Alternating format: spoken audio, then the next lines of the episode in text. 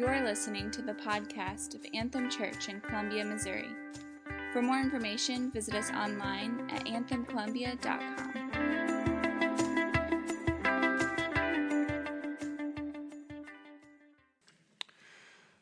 Well, today we're going to be talking about baptism. We're in kind of a little mini series before we pick up in Psalms and, and can't wait to continue exegetically just teaching through books of Scripture. But want to take a moment um, in these weeks to just unpack some things that, that we do around Anthem that might need some explanation. And baptism is one of those, right? That when you hear baptism, there is uh, confusion that understandably surrounds that topic.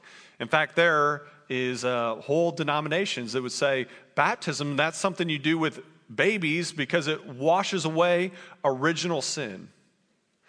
Others would say, no, baptism, that's actually when somebody gets saved. So until they actually go and, and are baptized, they're not saved. They can't go to heaven. God's going to judge them. They're going to go to hell until they get in that water.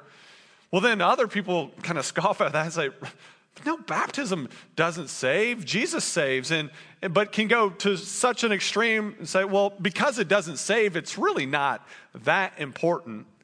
Right? There's confusion that can surround the topic. If you would have asked me back in the day, hey, what do you think baptism is about? Man, I was all sorts of messed up growing up, right? Grew up in a pretty traditional liturgical church. I was sprinkled as a baby, all that fun stuff. And then it was in high school that God got a hold of me at some summer camp. But I didn't get baptized. I, I don't believe it wasn't because I wouldn't have been willing, just no one ever told me to get baptized. But it was, it's, then it was one of those deals like when you learn that, hey, this is something you do to publicly profess Jesus. I felt like I kind of missed that window you know what I'm talking about? It's kind of like jump rope, like when you're getting like ready to jump in, and then you're like, oh, there, there it goes, right? And so like you miss it, and then it's just then you learn about it, and then it's gone too long, and so like now it's just gonna be awkward. Like, what do I do? And and so here's the extent, right? So missed that opportunity, didn't get baptized and, and profess my faith, and so I just kind of continued on. I joined our college leadership team. Uh, they let me on leadership without being baptized.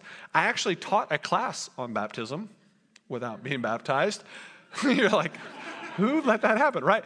Uh, I went overseas and got to see people come to Jesus as a part of this summer team and told them about the importance of baptism and baptized them overseas, all while not having been baptized.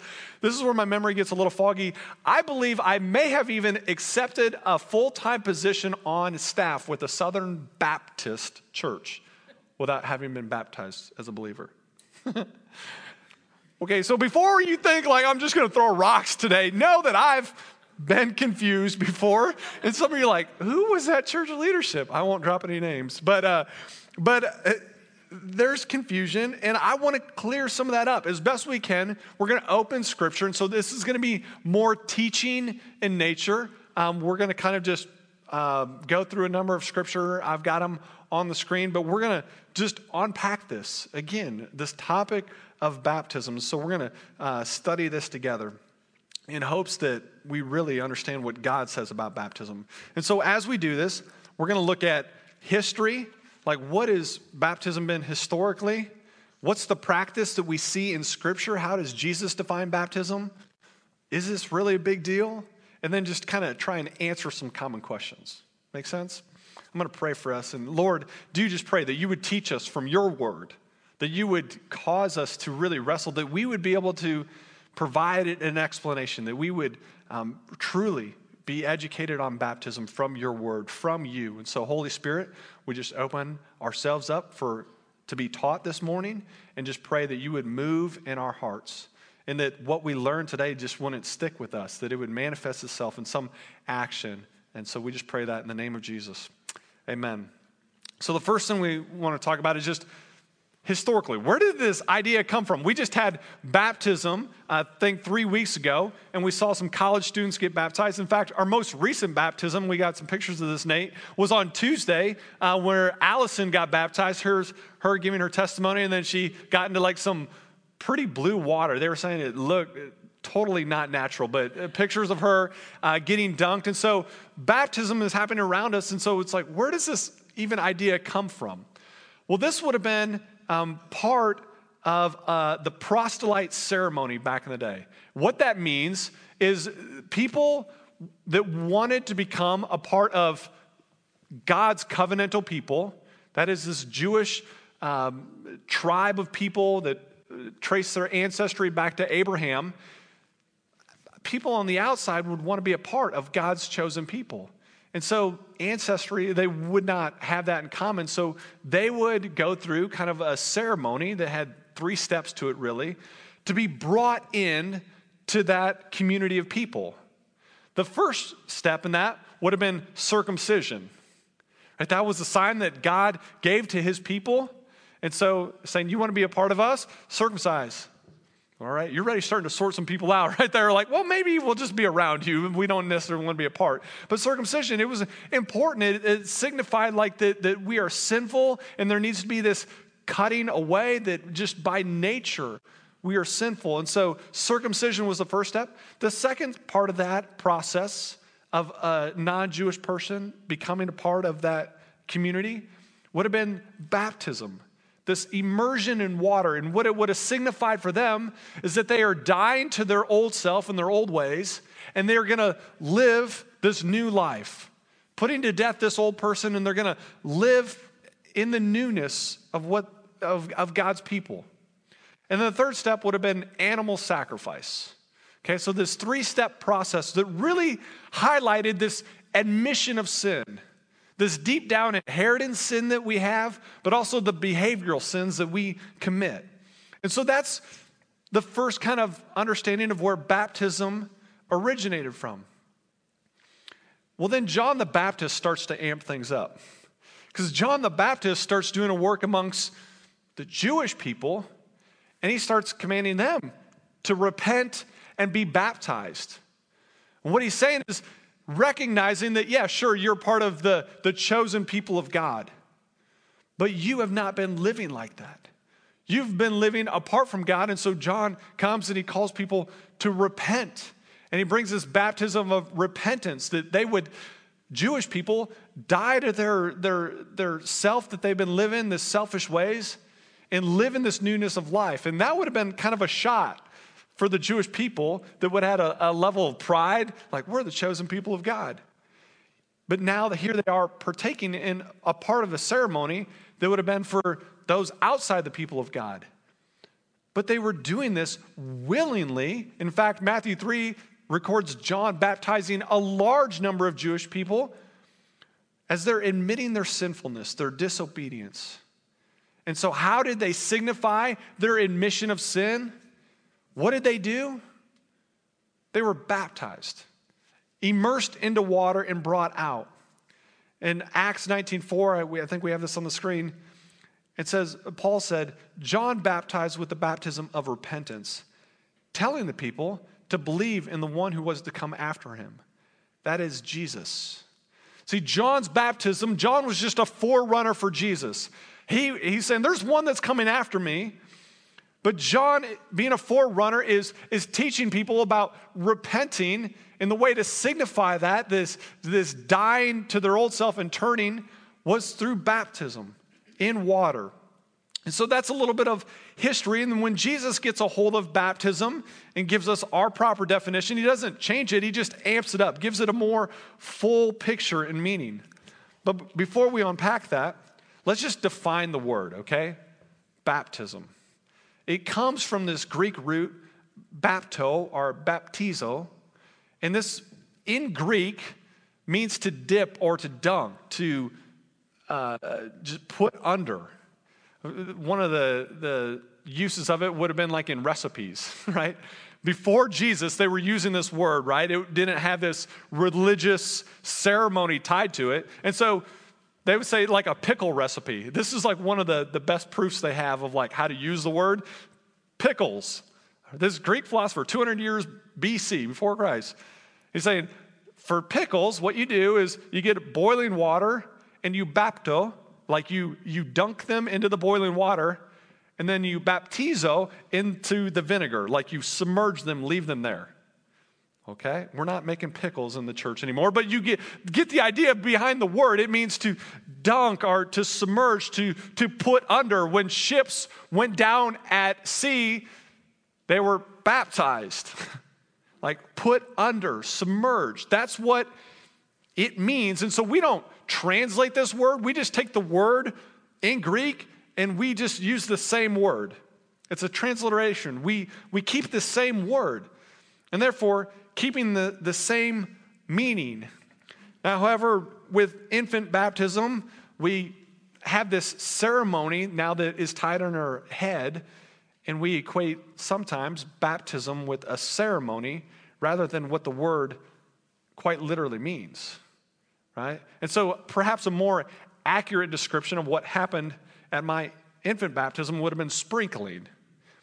That, by definition of the word, baptized, that wasn't the case. In fact, the Roman Catholic Church, up until the Middle Ages, their infant baptisms, they actually fully submerged the infants underwater because that's what the word meant. Now you see how that might go wrong, right? Like dunking babies. And so, thus, after that, I don't know what happened, but they uh, adopted more of like the sprinkling. But for the longest time, it was baptize them means to submerge, to put them under. Why is it immersion important? And it's because of what it represents, the picture. There's a reason that we're to go underwater. In fact, there's scripture I skipped over, this putting them underwater, we see that confirmed when John is baptizing in John 3:23. He's doing this in the Jordan River because there was water was plentiful. People were coming to him to be baptized. Right? This idea that if it's just a sprinkling, John could have done it anywhere, but the fact that he is choosing places in the river where there is much water, because much water is needed to take professing believers and dunk them underneath. And why? Why do we do baptism in that way? Well, we got to look at Jesus' baptism. Like, what does Jesus say about baptism? And here's the thing that's confounding for the longest time is like, excuse me, if, if baptism is an acknowledgement of sin and repentance, why did Jesus get baptized? That, anybody curious about that? You got it all figured out? Like, for me, I'm like, I don't think Jesus sinned, did he? Like, so why is Jesus getting baptized? He tells us, he told John in Matthew 3, verse 15. John sees Jesus coming. He's like, I'm not worthy to even untie that guy's sandals. And Jesus saying, like, hey, why don't you baptize me? And John's like, I, how about you baptize me? Like, can we reverse this? And Jesus tells him in, in Matthew 3.15, but he answered him, let it be so now, and thus is fitting for us to fulfill all righteousness.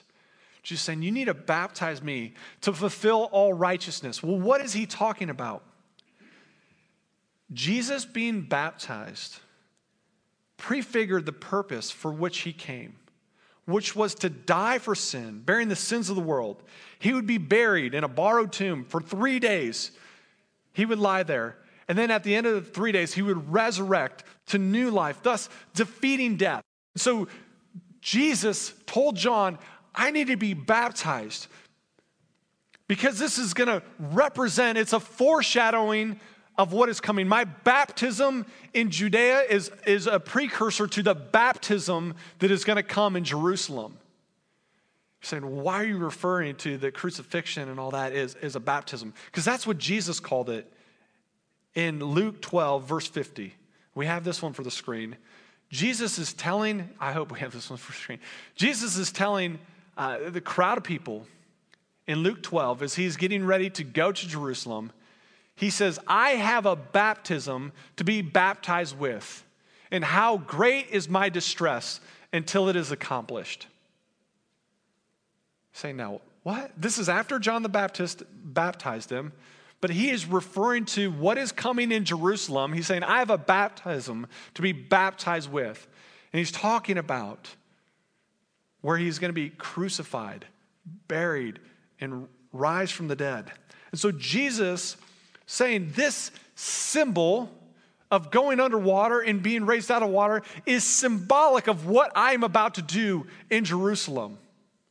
It's referring to his death, burial, and resurrection. Therefore, baptism is not only this acknowledgement of personal sinfulness, but when someone is baptized as a believer, you are demonstrating your union with Jesus and his death, burial, and resurrection. It's our way to share in that symbolically.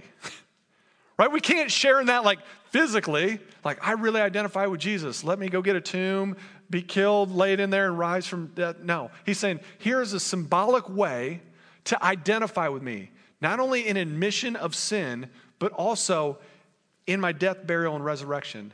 Immersion in water is the best way to symbolize that.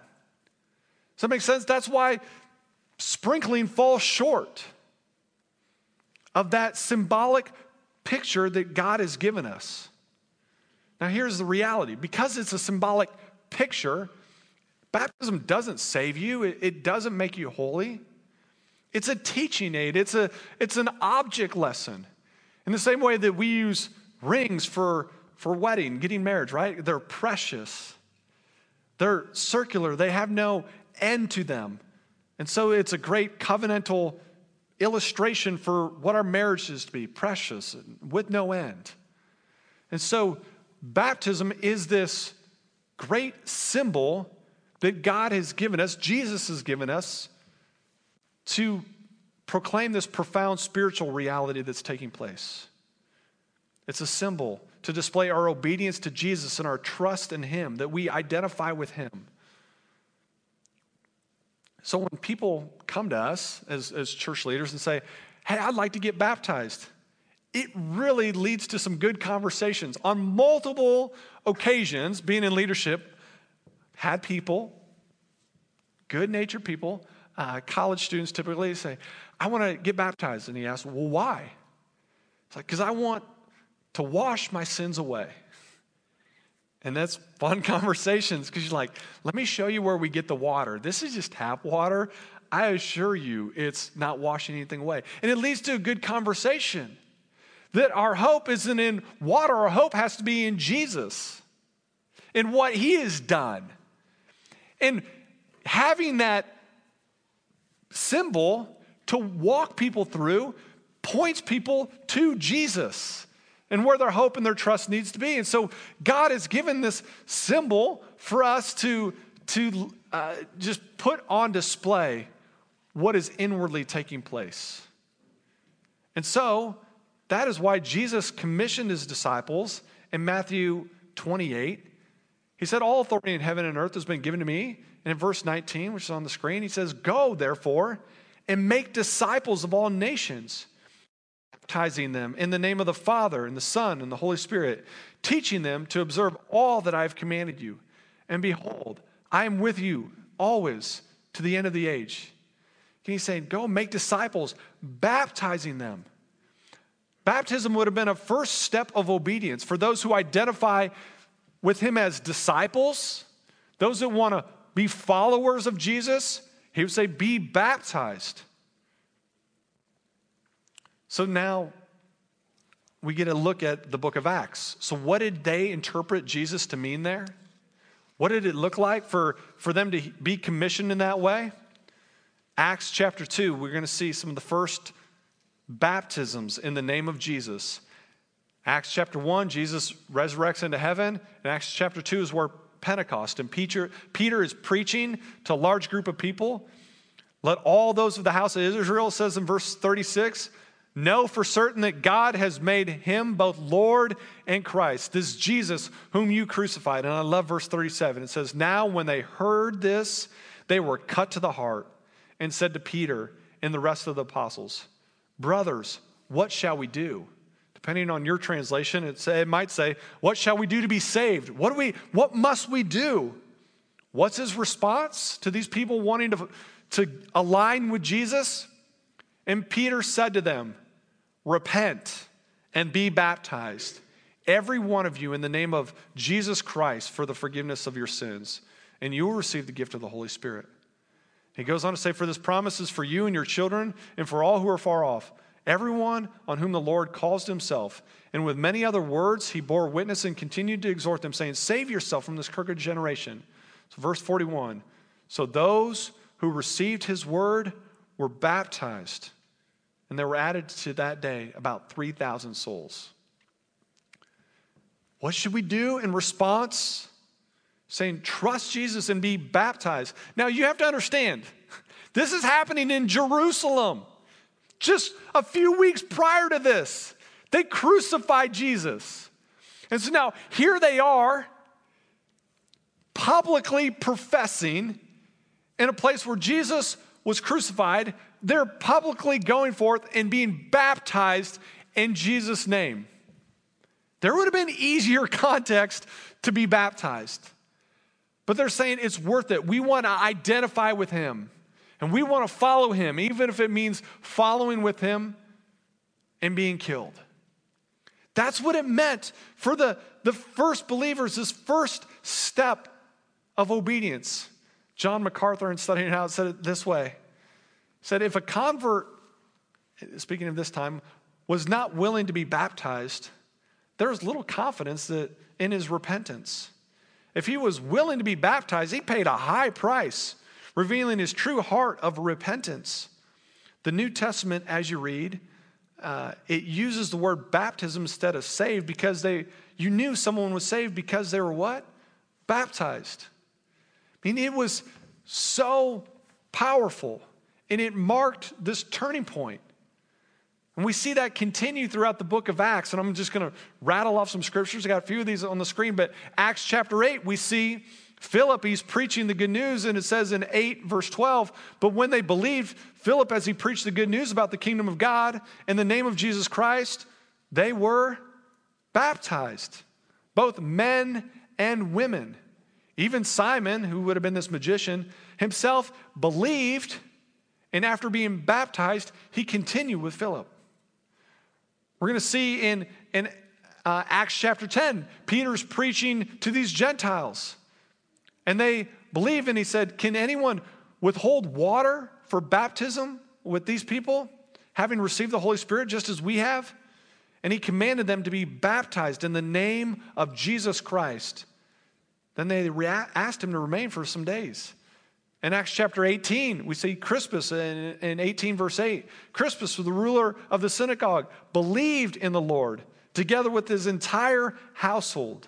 And many of the Corinthians, hearing Paul, believed and were baptized. You're going to see this pattern if we just use scripture and we just look at the book of Acts, which would have been the days following Jesus' resurrection. If we look at how they applied the Great Commission in Matthew 28, we see that they go and they tell people about Jesus. They ask for forgiveness of their sins. They put their trust in what Jesus has done. And then they get baptized. The symbol that they're trusting in Jesus' death, burial, and resurrection, this admission of, of guilt. And so that's the pattern we see. And that in the mode in which they do that, immersion in water. Now, baptism, for those who are repenting of sin, is this profession, this belief. And while it seems clean cut in Scripture, it's not always clean cut. We already talked about the objections a little bit on the front end and the differing views. It's like, how did we get here? If this is kind of what Scripture says, then I would invite you to study it out for yourself and look at the book of Acts and use the Bible to drive us in our practice. It's like, if that's what we're using, why are there all these differing opinions about baptism? And moreover, like, what are the, the common objections? I've seen four kind of in my short time as a pastor. One of the most common objections, working with a lot of college students for the longest time, being a college pastor, was they're like me, they're just like, nobody ever told me. like, we never opened the Bible and studied it. And so, one of the most common things as to why people that love Jesus are not getting baptized and identifying with him in that way is because it just didn't know. didn't know that that's what the Bible said.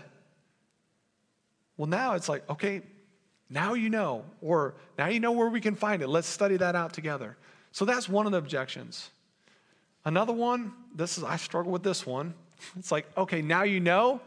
It's like, hmm, now I'm struggling with pride. My way versus God's way. Because that's what it comes down to. And I love, I remember meeting with a, a guy uh, in, uh, in Cedar Falls in college ministry. He's like, man, he's struggling. I'm, I'm like, Jay, why don't you get baptized? Not RJ, this is Jay in Cedar Falls. I'm like, Jay, why don't you get baptized? He's like, well, I just don't know if I don't understand it. So then we talk through, and he's like, okay, I understand it, but I'm still not going to get baptized. I'm like, well, now you're just, before you were ignorant, now you're disobedient. I don't know which is better, right? And he's saying, I just don't want to. And for him, it was pride. It's just, yeah, I want to follow Jesus, but I just want to pick and choose how I do that. Like, I agree with what the Bible says, I just don't want to apply that part. I mean, that's you're kind of at a crossroads. Like if you're if you're not wanting to get baptized, you're saying, I follow God, my trust is in Him. Okay, so why not follow in obedience and be baptized as He commanded?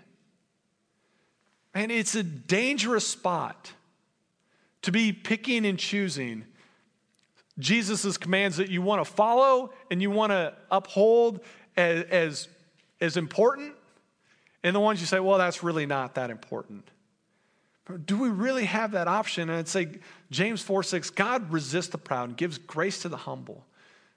The number of baptism stories where I've seen people humbly say, I've been delaying obedience, this is my story, delaying this obedience for a while now for whatever reason, and I don't want to delay anymore. I want to identify with Jesus, his death, burial, and resurrection. I want to take this step and publicly profess that.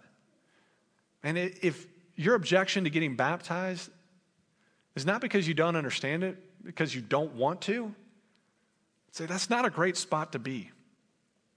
Someone's like, well, I'm not really proud. I don't want to because I'm just scared. I would want to calm your fears and then say, man, when we do baptisms, it's just an opportunity to tell people what God has done in your life. And it's not about you on the day, it's about giving God the glory in what He's done. And I, I don't want you to, to be scared I would, I, and afraid to publicly declare that and to, to, to boast in what He has done. In fact, oftentimes, people that are a little more nervous end up just kind of writing out what it is they want to say. And so it's like, well, I don't like speaking in public. Well, can you read in public? Just write it and, and, and tell your story that way. But I wouldn't want you to be afraid, and I wouldn't want fear to be okay to keep us from obedience. Does that make sense? Because more than I would, I just wouldn't want fear to be something that would keep us from obeying God. And so I want to help come alongside that. Another reason people don't get baptized is, this, and this is one I'd say this makes a lot of sense. Saying, why well, don't trust Jesus? Like, I don't believe in his death, burial, and resurrection. I don't want to identify with him in that way. That makes sense. like, because it is so symbolic of that, and it is a, an admission of just the sin in our heart. And so, people that don't get baptized, one of the objections is, I don't identify with Jesus. Man, I understand that objection, but I would want to urge you to know Jesus in the, the freedom that he brings as we trust in him. So, with that, there's still some questions that I come up. Somebody is going to inevitably ask, well, what about my infant baptism? And I would say this I would say, um, thank you to your parents for wanting to point you in the right direction. Does that make sense? That, that oftentimes when people are baptizing infants, a lot of times parents are, are coached to say, This is your way of dedicating to raise your child in a Christian household, in a Christian way. That's not, we actually do that here, uh, not the infant baptism part, but we do uh, child dedications. We just don't use water and kind of confuse things. And so I understand like the dedication part of it, but that's by de- not definition like what the Bible has to say baptism is to be. And so I understand parents wanting to dedicate their child, but oftentimes what is helpful is when somebody says, No, mom, dad, I want to publicly declare this for myself. This is what we see in Scripture. And so I personally want to identify with Jesus. Thank you for pointing me in the right direction. Now I'm going to stand and, and, profess that on my own. I know working my mom through, it's like, isn't that what you wanted me? Is to like love God? This is what I want to do to display that. That's hard to rebuttal against. And so I would say, in terms of infant baptism, it's just not the pattern we see in Scripture. And try and do it justice in passing, but um, I think two ways that people get to infant baptism. One that I've heard is through looking at Scripture. There's a couple of instances in Acts where uh, someone repents, they believe, and they get baptized, but not only them, but their whole household. In fact, in the jailer's case, we see that he believes and his whole household believes and they're baptized. The one that I know of is, is Lydia. She believes, and it says she was baptized and her whole household. And so, one of the ways you get to infant baptism is to extrapolate and say, well, there must have been infants in that household. And so, there was infants, and, and they couldn't personally believe, and so they were, they were baptized. Well, Joe's got a household. He didn't have infants in his household, right? It's pretty uh, big extrapolation to think that just because there was a household that there must have been infants there. And moreover, you know, just it goes against the pattern we see in Scripture. But that's one way that people can kind of get to infant baptism. Another way is, is through this covenantal view, saying, well, in the Old Testament, there was circumcision, and circumcision, you know, it, you had to get your heart right with God, but it was just a way to identify with God's people and, and to kind of know who's wanting to walk in that way.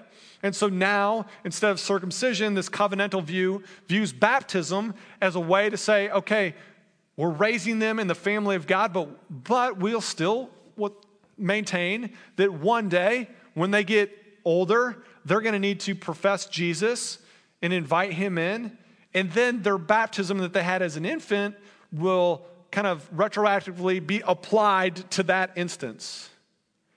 And you can kind of follow the logic behind that, but I don't think you can see that in Scripture. Does that make sense? And it's hard. There's some guys I really respect. And I'm like, I help me, like, see where you get that in the Bible. Uh, but again, if we're just using the Bible, what we see is that is for somebody that is repenting, turning from sin, saying, I trust Jesus, and then they believe and are baptized.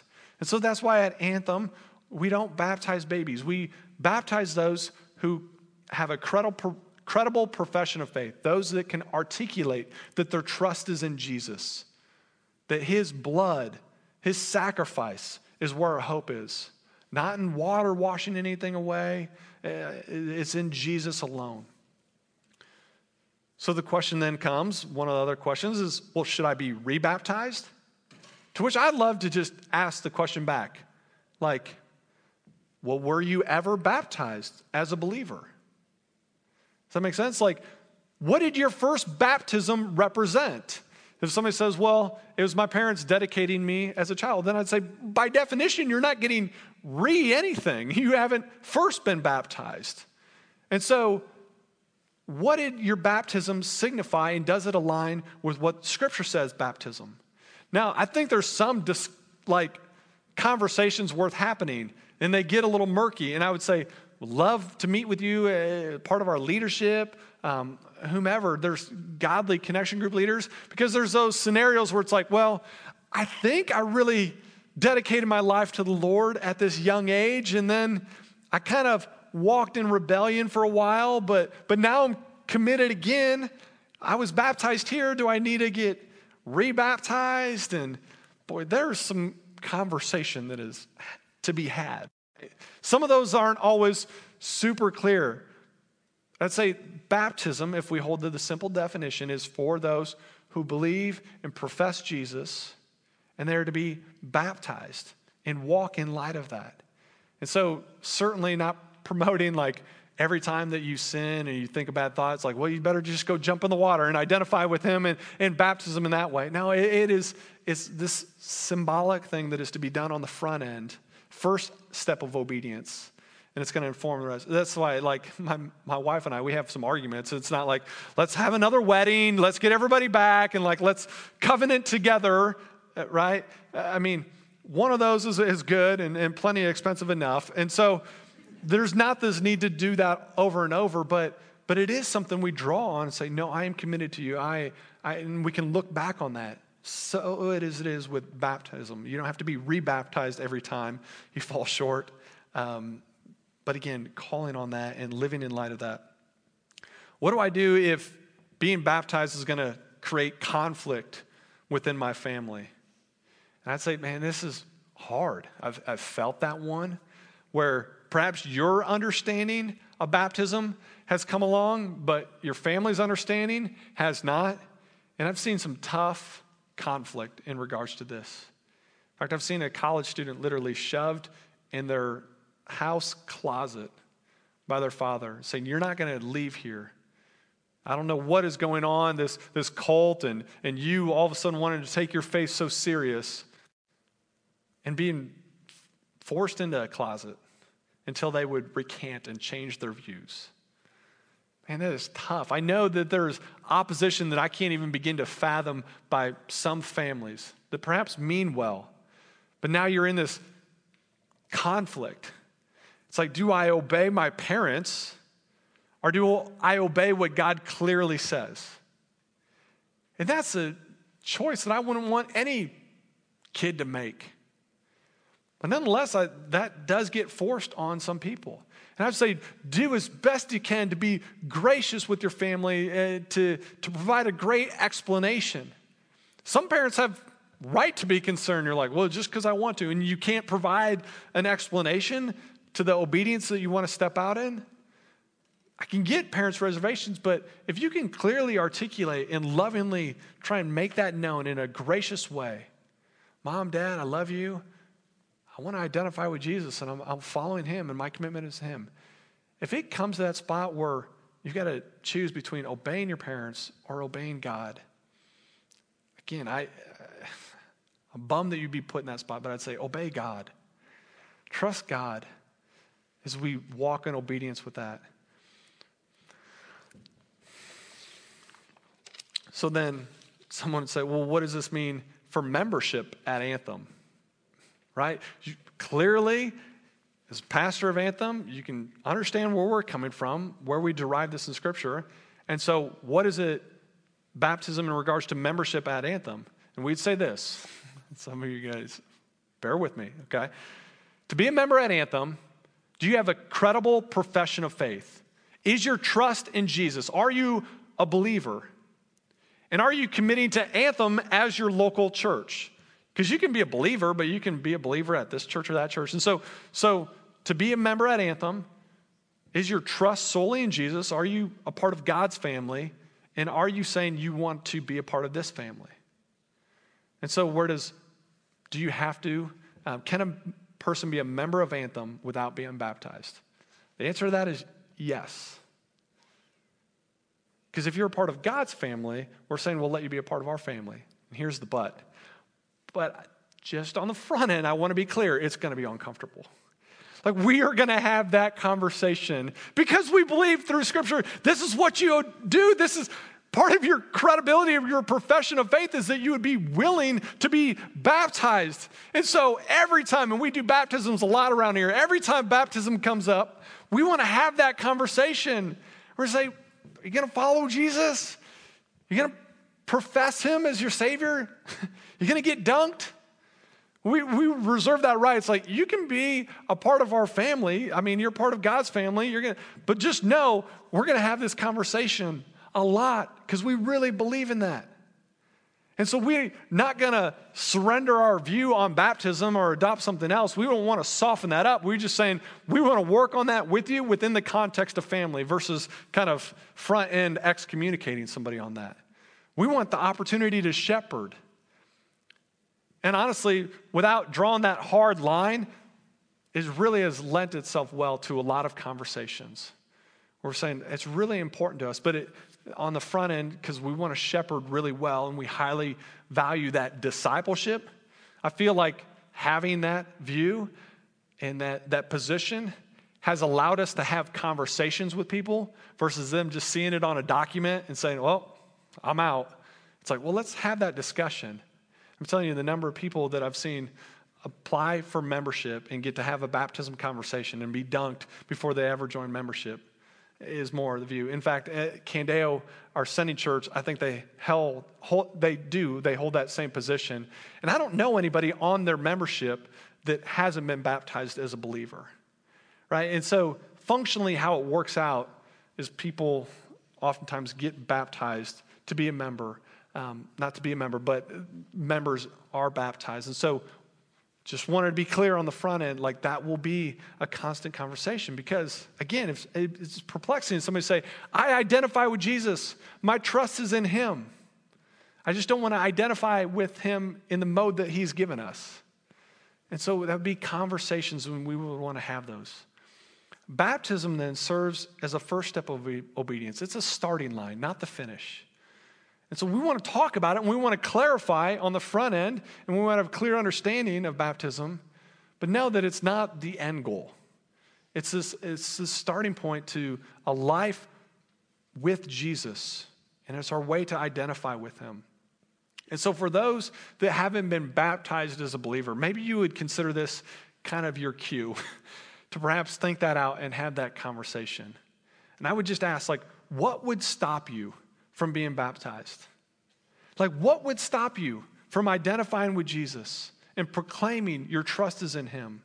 It is this beautiful, beautiful symbol that God has given us to, to partake in. This is believers' baptism.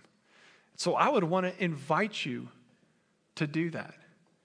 For a number of others, I believe it's, it's you're got kids on the way, and perhaps you come from a, a family that's like, well, when are we going to baptize them? Hopefully, as we study this out, it gives you a better opportunity to, with a better understanding, to have those conversations with family and help them understand that our hope and our trust isn't in religion, isn't in these things that we do, but it's in what has been done through Jesus. So, having a proper understanding of baptism, if we're going to be a church that wants to make disciples, is essential moving forward. And so, that is a symbol that God has given us. Now, in response, we also have another. There's, there's two ordinances that we still get to celebrate in a church that have this symbolic meaning, right? We don't celebrate the Passover a whole lot with like spreading lamb's blood on our doorposts anymore. Uh, there's some Old Testament things that it's like, yeah, we're kind of, those are gone. But the two New Testament ones we see are believers' baptism and this idea of communion. Jesus said, Do this in remembrance of me. He gave us another ordinance to kind of walk in that again is going to point to his death, burial, resurrection, his body being broken, his blood being shed. And so both these ordinances point to Jesus. And so we have an opportunity to celebrate in the second one. Unless somebody wants to go out to the lake, we didn't bring the trough in today. We can do the, both of them today if you want, right? But, but the one we're going to celebrate now is this idea of, of communion. And Jesus, taking the bread at the Last Supper, broke it and said, This is my body, represents my body broken for you. Do this in remembrance of me. He took the cup and said, This is, this is a cup. This is, represents my blood that was shed. Do this in remembrance of me. And so we get to, again, I love how God has given us these things, these very clear symbolic pictures to remember Him. And so, what we're going to do is, I'm going to invite the band up and we're going to get to celebrate communion together. And I, as we do that, I would invite you to just reflect on the imagery of Jesus' body being broken, his blood being shed for us. And that through both of these things, these ordinances, they're to point us to Jesus. And so I would want that to be clear today that it's not about rules, it's about relationship. And we can have relationship because God sent his son Jesus to die for us, to bring us back to him. And so as the band plays, I just invite you, there's communion uh, stations in each one of the corners. Just at your leisure, kind of make your way there. You can take off a piece of the bread, you just tear it off, and then dip it in the cup in remembrance of what Jesus has done. I'm going to pray for us as the band gets ready to play. God, we do. We thank you for making a way. And we so want to identify with you, Jesus. So thank you for all the number of baptisms that we've celebrated already at Anthem Church. And we just thank you for the ones that are going to come, even this summer with our teams overseas. As people want to follow you and want to identify with you, what a powerful thing. And so we thank you in advance for the baptisms that are come. We thank you for the baptisms we've seen. And God, again, we thank you for making a way through your Son, his death, burial, and resurrection, that we can have hope in this life and in the life to come, the life after life. And so thank you, Jesus. And it's a joy to just celebrate communion today in remembrance of what you've done.